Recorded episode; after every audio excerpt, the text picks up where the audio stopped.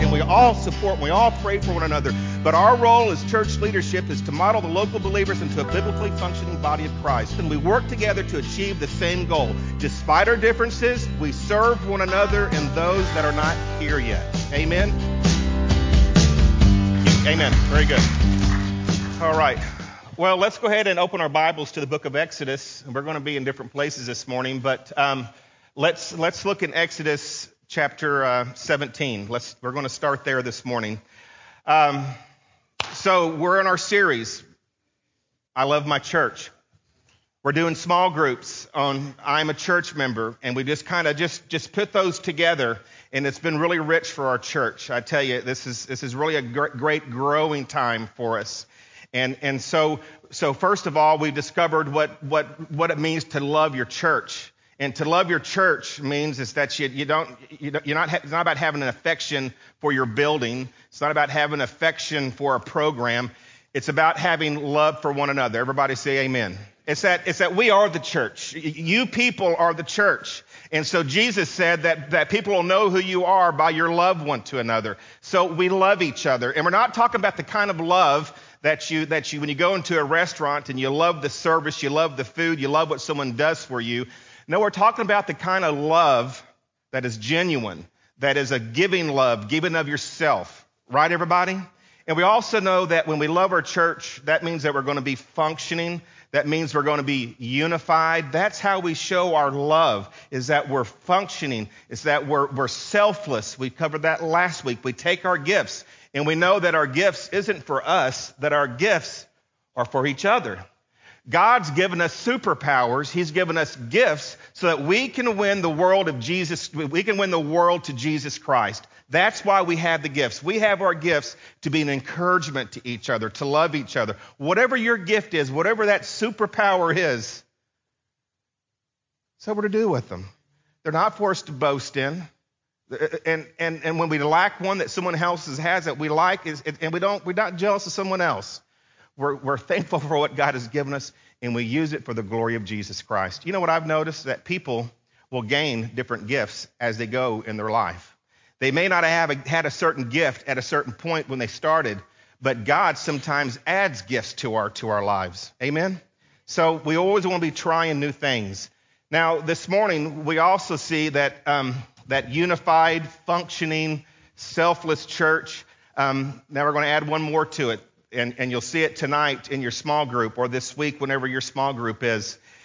And it's about being prayerful. And more directly, it said, I will pray for my spiritual leaders. Now, you know, this morning, I, I, I you know, I, I, sensed a really good spirit, and boy, I, I like that. And and um, and I appreciate that. And I appreciate the Holy Spirit because the Holy Spirit's here with us. Everybody say amen. Now, um, the Bible says that there's only one way to please God. Can you tell me what that one way is? Anybody? What's, what's the one thing that pleases God? Say it, say it louder over here. Faithful. Being faithful. That's right. And being faithful is what? Being obedient to God. Now, where do we get, where, where, how do we know to be obedient to God? It's through God's word. And so we believe God's word for what it says and for what it is, and we believe that this is our absolute truth. And so if we as a church, if we're going to please God, if we're going to honor God, then we're going to believe his word. It's not about my experiences and what works for me, but it's what the word of God says, and I'll apply that to my life and I will believe it and I will trust in it. Everybody say amen. Now, God wants us to be a church and to be known for our love. And we need to love our church. We love each other. We're functioning. We're unified. We're selfless. And today we're going to see that we need to be a church that is prayerful. Now, I, I have to confess to you this morning that um, I was a bit apprehensive about this subject today. You know, I, I kind of felt um, uncomfortable about preaching on this particular topic because I am intimately part of this scope. So, you know, it's kind of uncomfortable comfortable for me to preach. You know, everybody, Paisley, pray for me. You know, pray for me. Pray for your poor pastor. But then, but then, but then I got to research and reading in the scripture and over and over and over and over again, whether they're the prophets of the Old Testament or the apostles of the New Testament, they always ask for people to pray for them. And so this morning, I want us to see that if we're going to be a church that loves each other, if we're going to be the church that God will have us to be, we need to be a church that, first of all, is a prayerful, prayerful church, that we pray for each other. We'll pray for, for God to be doing his things here, but that we're also a church that we show our love by praying for our, for our leaders of Cornerstone Baptist Church. Everybody, listen. If we're going to, if we're going to be obedient and we're going to show our love correctly, then we're going to be a church that prays for our leaders in our church. That means we're going to pray for our staff. That means that we're going to pray for those who hold, you know, an office, our deacons, our trustees, our Sunday school teachers, those in any kind of leadership. We have the responsibility to lift those people up in prayer. It's not an option. It's our responsibility. And so you know, if we're going to be the church that God wants us to be, we need to be a church that lifts up our leaders. And that's what my research shows and, and what God's word says. So you, you, should be turned to Exodus chapter 17. And before we get to that, um, I, I want to give you a, a little funny, okay? All right, everybody, everybody, everybody smile a little bit, okay? You, you know, we, you, kind of tensed up this morning a little bit. You're, I think you're scared I'm going to fire some darts at you here this morning, but, uh, but loosen, loosen, Hey, be quiet over there, heckler. But, um, um, but loosen up, loosen up. I don't know what you said. We'll, we'll talk after church. I'll poison your food. several, several years ago, um, a couple of guys, rednecks, I, I, assume, they kind of put together a list here and, and they kind of put it after Foxworthy fellow that did "You're a Redneck If," but they did they did a thing that's that's that um, um, um, uh, you, you might be a preacher if. So here, so here's, so here's some out of that book, okay? You might be a preacher if. You might be a preacher. You might be a preacher if you've ever received an anonymous U-Haul gift certificate. now, you better laugh at that one because they get worse from here, okay?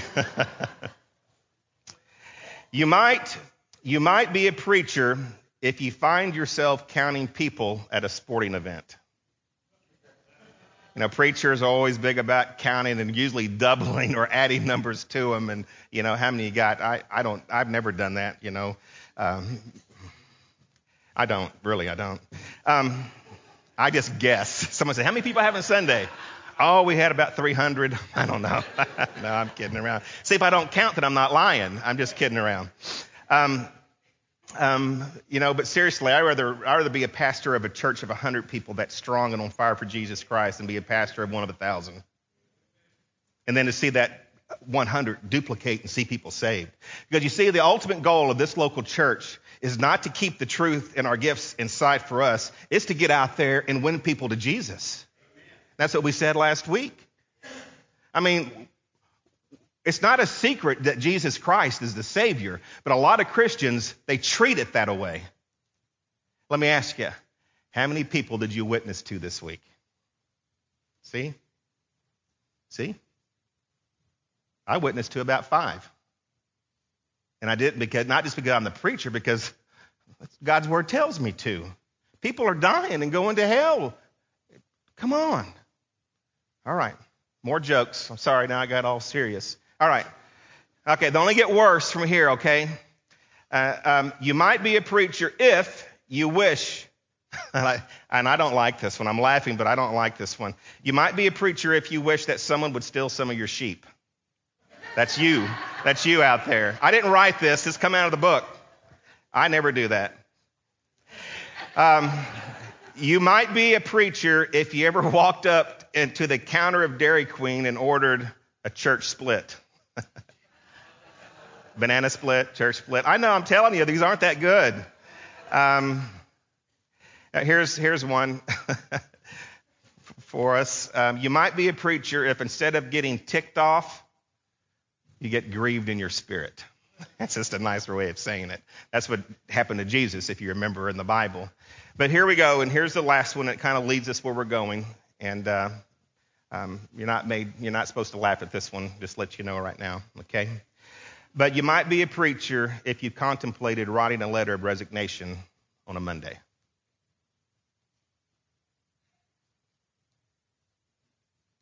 Leadership in general today is very hard. Leadership in general today is very, very hard. Leadership in the church is also very hard. There is an attitude, I think, of today that resists authority. And, and um, one that says, I would do it different, I wouldn't do it like them. But there's that, there's that attitude that resists authority, not only in the world, but also in the local church. Church leadership is hard. And, and and, and as I as we talk and teach this morning, I don't want you to feel sorry for those in the ministry. The ministry is, is the most grandest um, position that God can ordain people to do and to be. And I tell you, um, um, I, I, love being a pastor. I love being a pastor, and I, I wouldn't do anything else because I love being a. I've, I've got a. I've got a calling in my life to be a pastor, and all of our people on our staff has a calling to be to be in full time ministry and, and, and to be leading people in Jesus Christ. Our staff, we wouldn't want to do anything else. And, and I don't want you to sit here and feel sorry, but I want you to understand because, because this whole thing is, is the whole thing thing of this morning is I want you to, to be in prayer for your leaders. And, and not just the staff, but all the support staff. And I want you to be in prayer for our deacons and, and, our, and our trustees and, and all of those that are in form of leadership because listen to me, leadership is hard. And even in the local church, it's hard. You know, there's different people with, with different ideas about different things. And somehow we gotta, we gotta put that together and, and keep going forward in the name of Jesus Christ. And then there's days like this Monday that I walk into my office and I find a letter on my desk. You remember a couple of weeks ago in our small groups, they kind of had in there that you know, you know, you know about your pastor and how they receive things. Well, I received a letter on my desk. And here's what it says. Why do we as church members have to be punished by the music here at the church? It's the worst music I've ever heard, and the music director, John, is no better. He looks and dresses like a slob. I have been a member at this church all of my life and have never heard such awful music as we have now. We need to go back to the hymnals. The church is losing members on account of this music being so bad.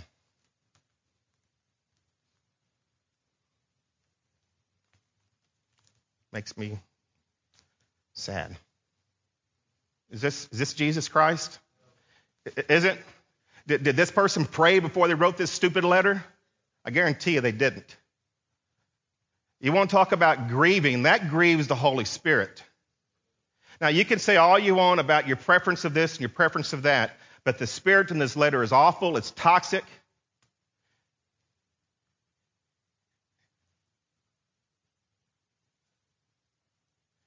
If you loved your staff, if you loved the man of God, you wouldn't be talking about him like that. We all got things that we like. But our focus shouldn't be on the, the, the, it being our preference. It should be on Jesus Christ, and it should be on loving one another. This, this, as your pastor, and I love all of you, and I even love the person who wrote this thing, but I, I read it today because I want you to know we're not going to this is not in Jesus. And, and, and, and, we're never to we're never to see people fully this church to be able to do what it can do in the name of Jesus Christ with this kind of toxic mentality. And I, visitors, I'm sorry this morning, but and we're glad that you're here, and we're to we're to preach on here, but but but and, and this is this doesn't this doesn't speak of who we are as a church. This is something that we that we're why we're going through what we're going through because we want to eradicate this type of spirit. It's not right. It's, it's, not, it's not godly. It's, it's not in the spirit of Christ.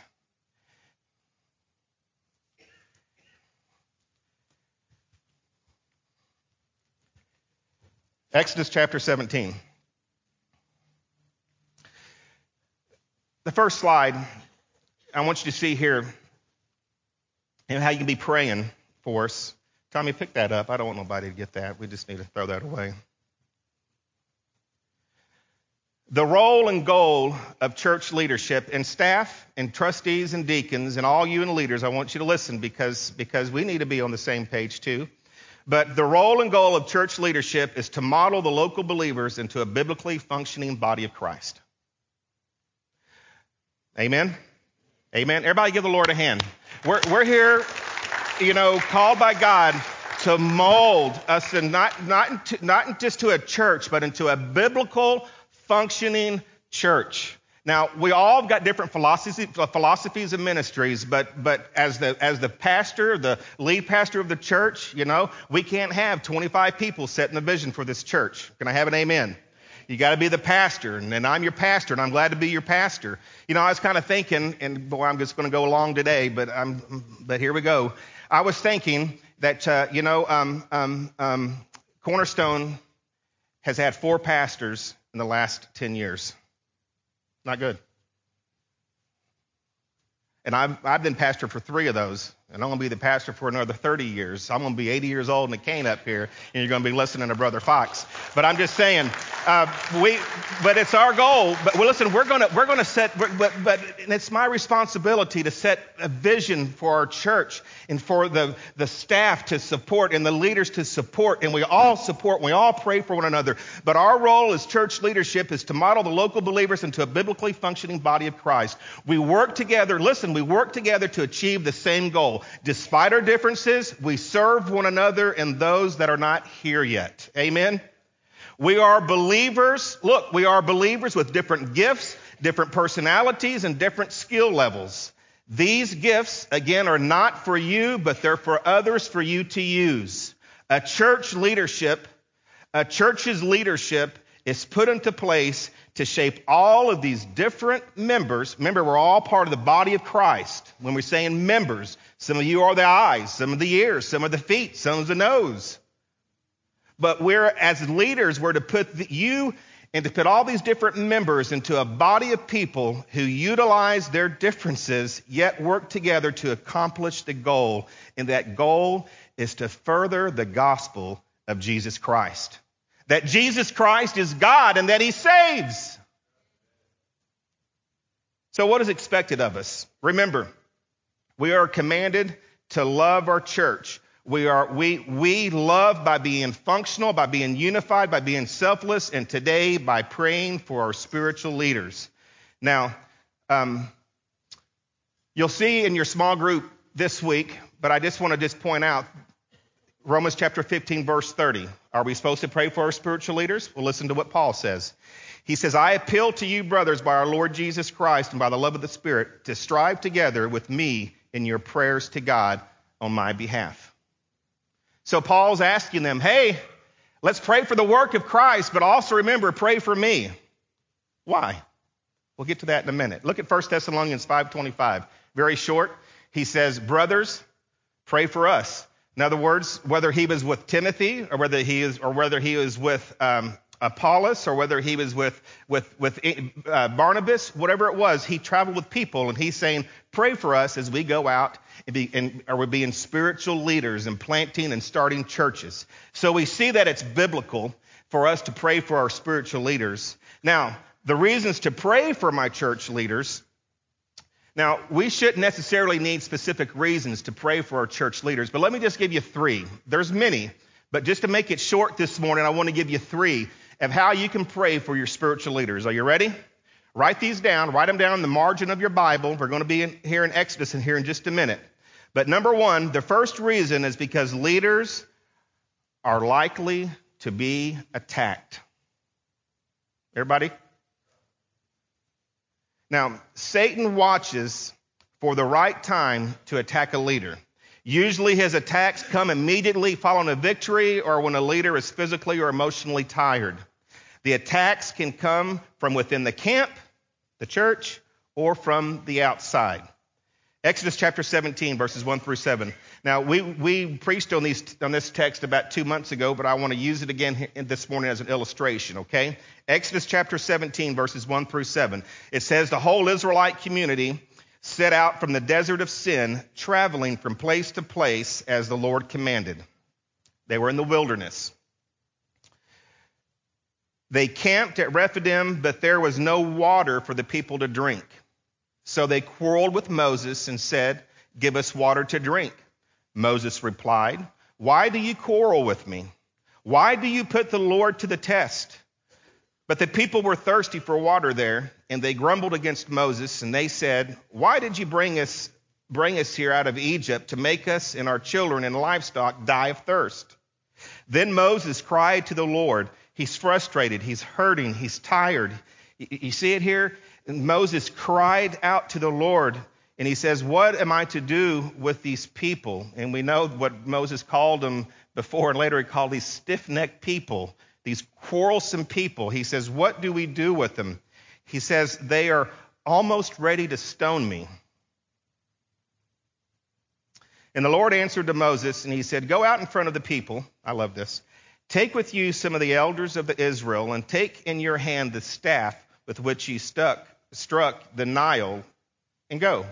God says, I will stand there before you by the rock.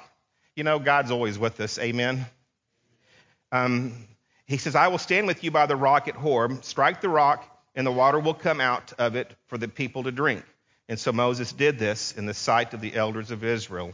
And he called the place, uh, the place of grumbling and contention because the Israelites, look at it, because the Israelites quarreled and because they tested the Lord, saying, Is the Lord among us? Hey, everybody look up. Moses was a great leader. Would you agree with that? But he was tired and weary from leading these people through the wilderness. And they were quarrelsome and they were a critical bunch. They were never satisfied with what God or Moses did for them. I mean, they even said at the very end, even after all the miracles going through Egypt, and the manna and, and, the, and the fire by, by night and the smoke by day and, and, and all that they've gone through. And they sit here and they ask, Is God among us? And that sits up, verse, look at verse 8. What happens next? Moses is weary, he's tired. What happens next? In verse 8, look at it the Amalekites came and attacked the Israelites at Rephidim. Number one is that the first reason we need to pray, we need to pray for our leaders is praise because they're, they're likely to be attacked. When you are spiritually and emotionally or physically drained, the devil sees it as an opportunity to attack. Listen, he did it to Jesus in the wilderness. He came to tempt Jesus after he'd been fasting for, for 40 days. 1 Peter chapter 5 verse 8, you all know this verse. It says, "Be alert and of sober mind. Your enemy, the devil, prowls around like a roaring lion looking for someone to devour." The devil wants to attack the church leaders because he knows that if he can pull down a leader, he can do more damage than he can with anybody else. Amen. Church leaders are susceptible to all the temptations, listen, that everyone else is. As church leaders, we're not superhuman. We're special anointed, special called, but we're just human. We still have our flesh as well, you see. So, if they aren't held up in prayer, they eventually get so worn out they can, that they can stumble and falter and fail. We need to pray for our leaders. Amen. Every day. Pray for our leaders. Pray for your pastor. Pray for all your pastors. Pray for all of our leaders here at Cornerstone. Number two, we're going to go fast. Number two, the second reason to pray for your church leaders is because these leaders exist to inspire and guide. Everybody say amen. We are here because we are, we're, we're here to inspire you and encourage you and to set the vision of what God wants to do through Cornerstone in this local church, this body of believers. Look at Exodus chapter 17, verse 9. Look at it. Moses said to Joshua, he says, he says, choose some of our men and go out to fight the Amalekites. Look at it. Tomorrow I will stand on the top of the hill with the staff of God in my hands. Look, Moses guided Joshua and the fighting men to where they needed to be and then moved to his position at the top of the hill. Now, follow me close here. There are, there are several reasons that Moses needed to sit on that hill with the staff that God had given him. First of all, he needed to be able to observe the battle. Would you agree? Number two, he needed to be where he could be seen by the soldiers. Number two.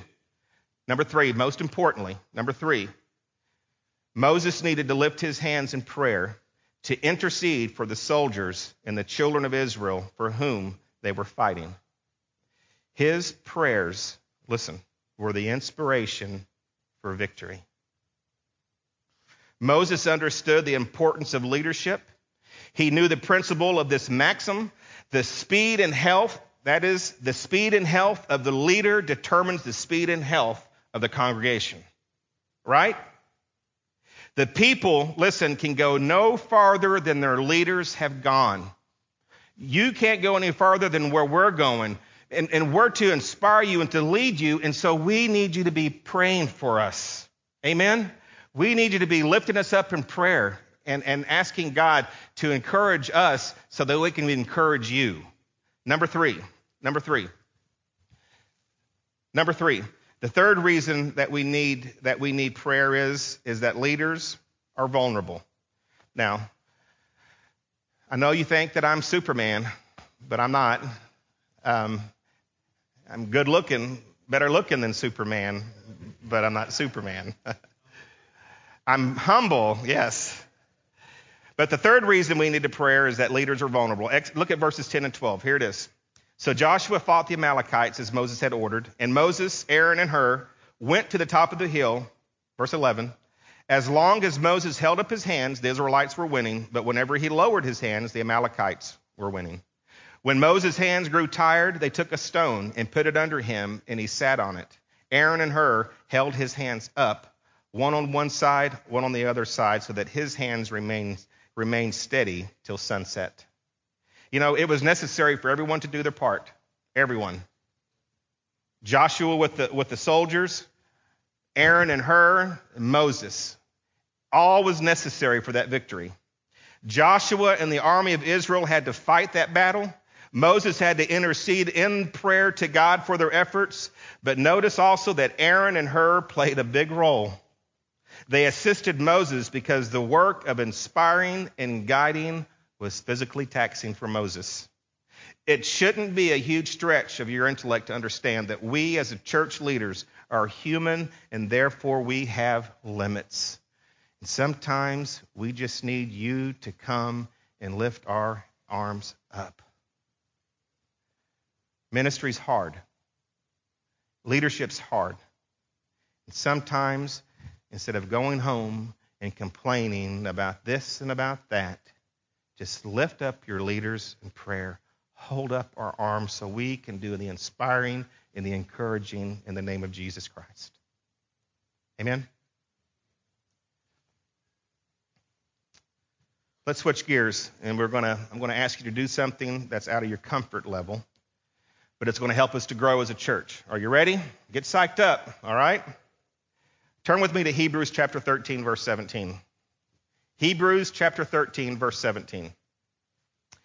As your pastor, I'm inspired. I just want to, I want to, you know, we're just teaching that how we want to be the church that God would have us to be, to have the culture uh, that He wants us to have, and to, to be all that we can be for Him. And so we're just teaching. We want to, we want to be a church that's, that's, that's, that's unified, that is functional, that is selfless, and that we need to be that one that prays for one another. That's what God wants us to be, and we need to be obedient to His word. Hebrews chapter 13, verse 17. And here's what it says it says, Have confidence in your leaders and submit. Notice there, there's no exceptions here, there's no ifs, ands, or buts. It says, Have confidence in your leaders and submit to their authority. Submit to their authority.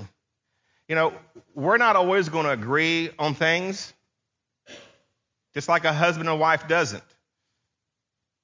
But when the, but when the day comes to the end, there's authority that we have to submit to, and we have to be unified. Amen? Have confidence in your leaders and submit to their authority. Now, I love this. Look at it. Because they keep watch over you as those who must give an account. Everybody, look at me for just a minute. Boy, I'm glad I'm a pastor. Because I don't just call myself a preacher, I'm, I'm, I, I love being a pastor. You know, um, this week, I, well, it doesn't matter what I did this week, but, um, but do you know that, that we as pastors or anybody in leadership, all of us, that, that when, when it's over with and done, we don't just give an account of our lives, our personal lives. When we get to heaven, when we get to the judgment seat of Christ, we have to give an account of being a leader in the ministry.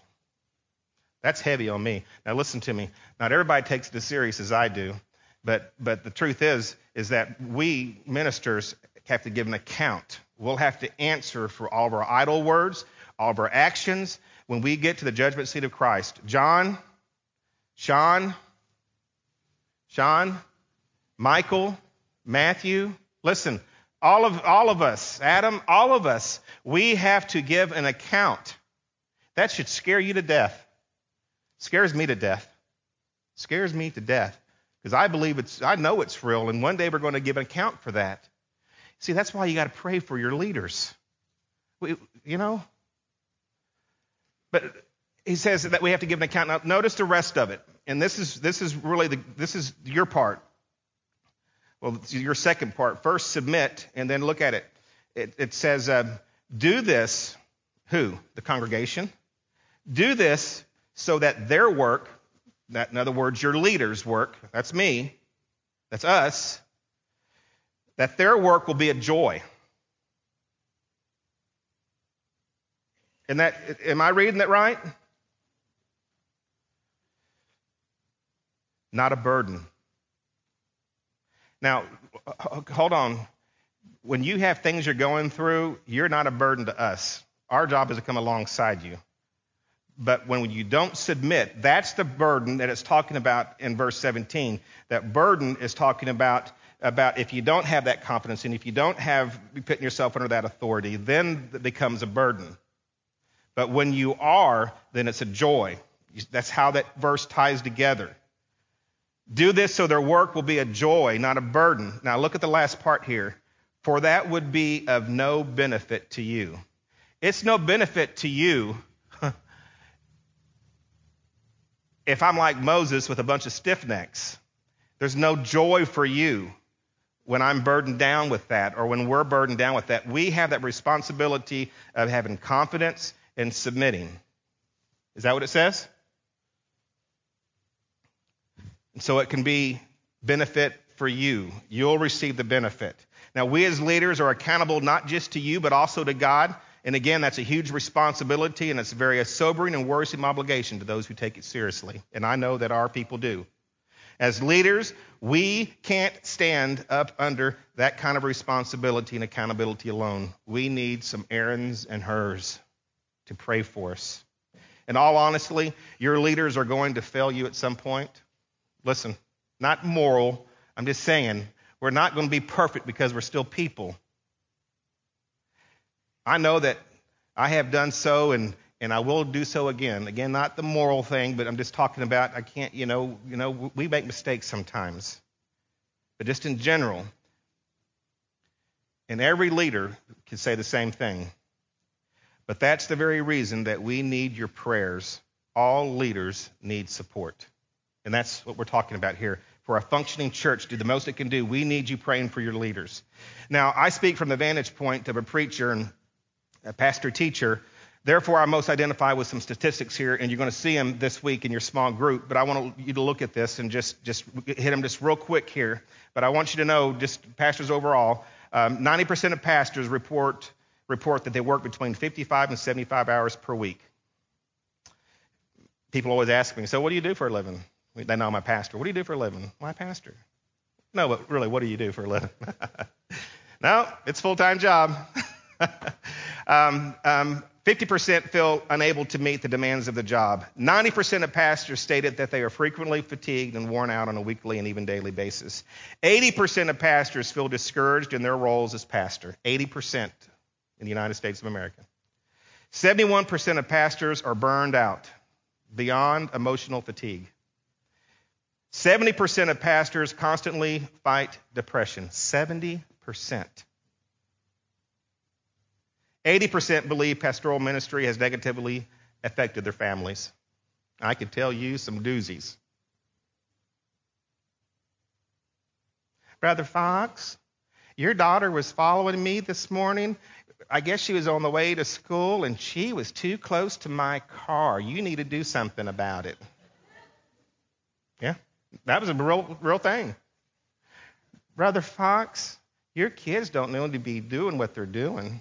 They don't need to be. They don't. They, their their dresses don't. They they they're down by their knees. They need to go down by their ankles. Young lady, you you better straighten up. You're the pastor's daughter. Now we're going to talk about it here in a second, because because as pastors, we're responsible. We, we got to be above reproach, right? But we need you holding our arms up.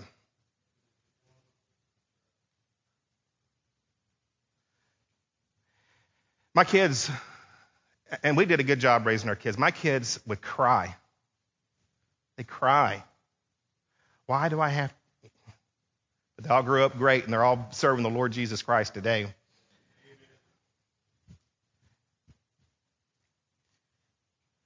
Lift our arms up.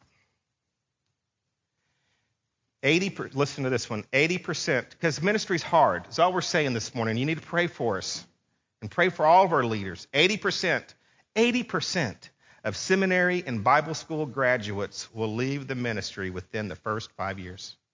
It's hard. I'm telling you. It's, it's, that's why you got to be called to the ministry. It's hard.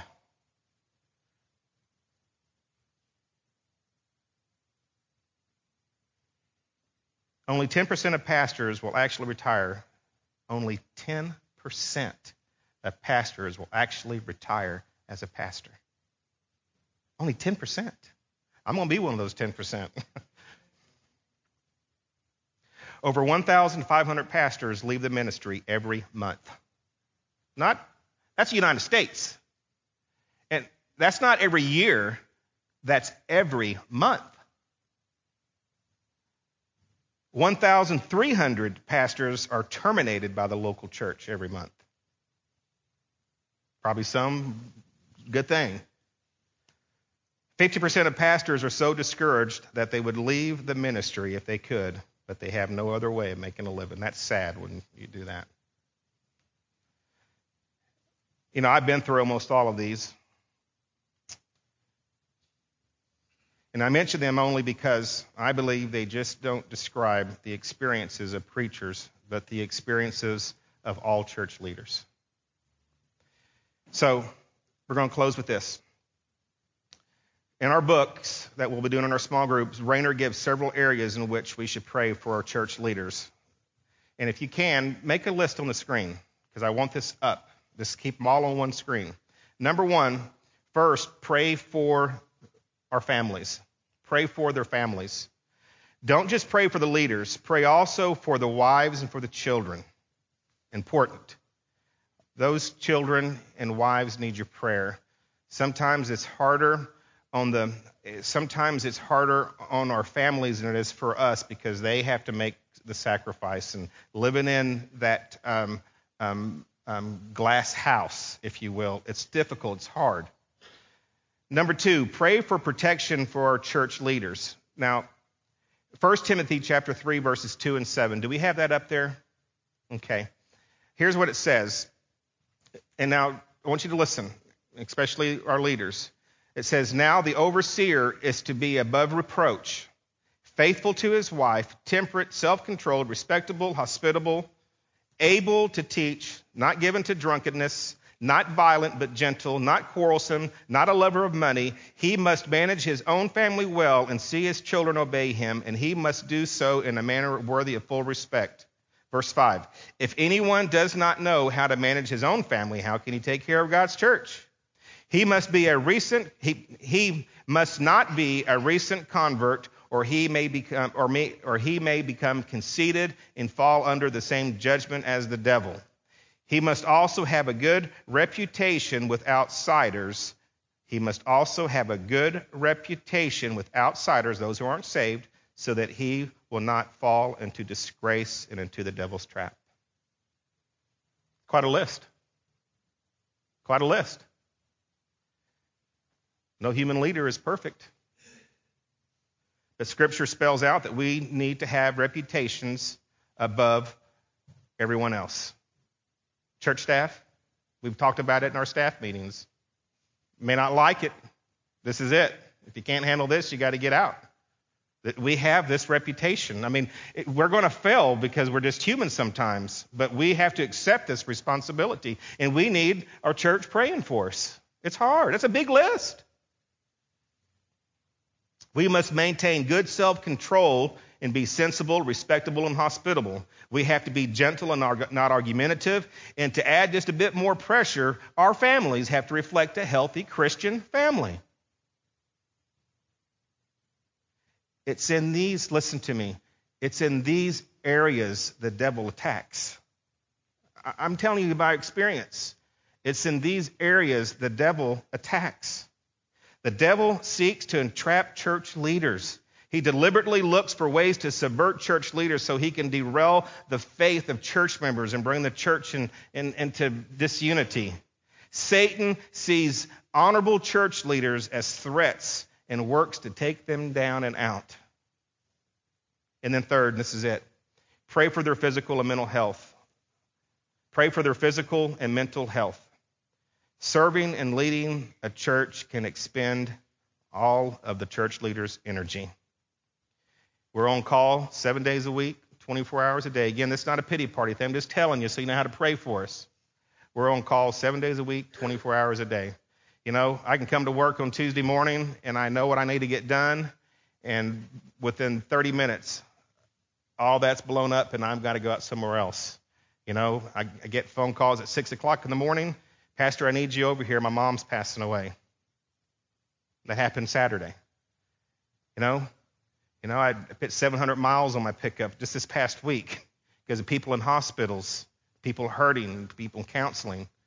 You know, um, it's, it's, it's, it's emotionally, we, we, need, we needed to hold up our arms in a church that loves and the church that God's going to use to do great and mighty things, be all that we can be. We're a church who lifts up our church leaders. Can I have an amen? Um, so we can lift you up. See, it says in Hebrews chapter 13, verse 7, it's good for you that when you lift us up. So, what's the role and goal of church leadership? It's to mold the local church into a biblically functioning team. That's what you have. That's what we want to do. Amen? Amen. So at this time, I'm going to ask for. Um, um, I want to. I want to pray for. Our, I want to ask that our, that our that our leaders just come up here just for just a minute, please. Come on up, Nolan, and take your take your place, please. And um, just pray for. Our, come on, leaders, come on up. If you're upstairs, you're down here, come on up. Come on up. That's our deacons and trustees. Come on up.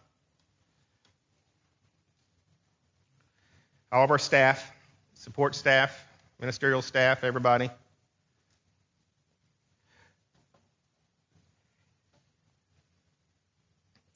Everybody, let's all, let's all, stand right now, if we can, please. Let's all stand and and um, let's kind of bow our heads. Let's just bow our heads for a moment. And um, so we're praying and we're and we're teaching about being the church that God would have us to be. I love my church. And I love my church. I'm going to be functional. I'm going to be unified. I'm going to be selfless. But I'm also going to pray for my church leader.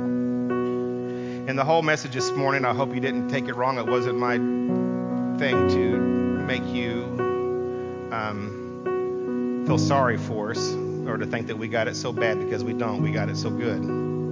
We do. I, amen, men? ladies that are church leaders, we got it great.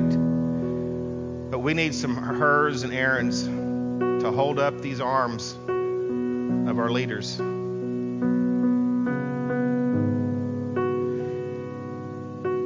So I'm going to ask you to come out of your seat and get with one of these people and pray for them. It's on the list of those three things that I want you to pray for. There's going to make a screen. And I want you to, to pray over these leaders and just pray for them. And, But I want you to make it a habit to pray for them, whether it's in your car, at work on your break, or whether it's at home. Pray for our leaders. So right now, you come on up and everybody, don't stay where you're at. Y'all come on out and let's come up to the let's come up here and let's love our church. Let's pray for our leaders. Come on, let's go. While Nolan plays a little bit, let's just take a time and pray. Guys, just find some people to pray with. Leaders, just find someone to pray with, please. All right? Find someone to pray with.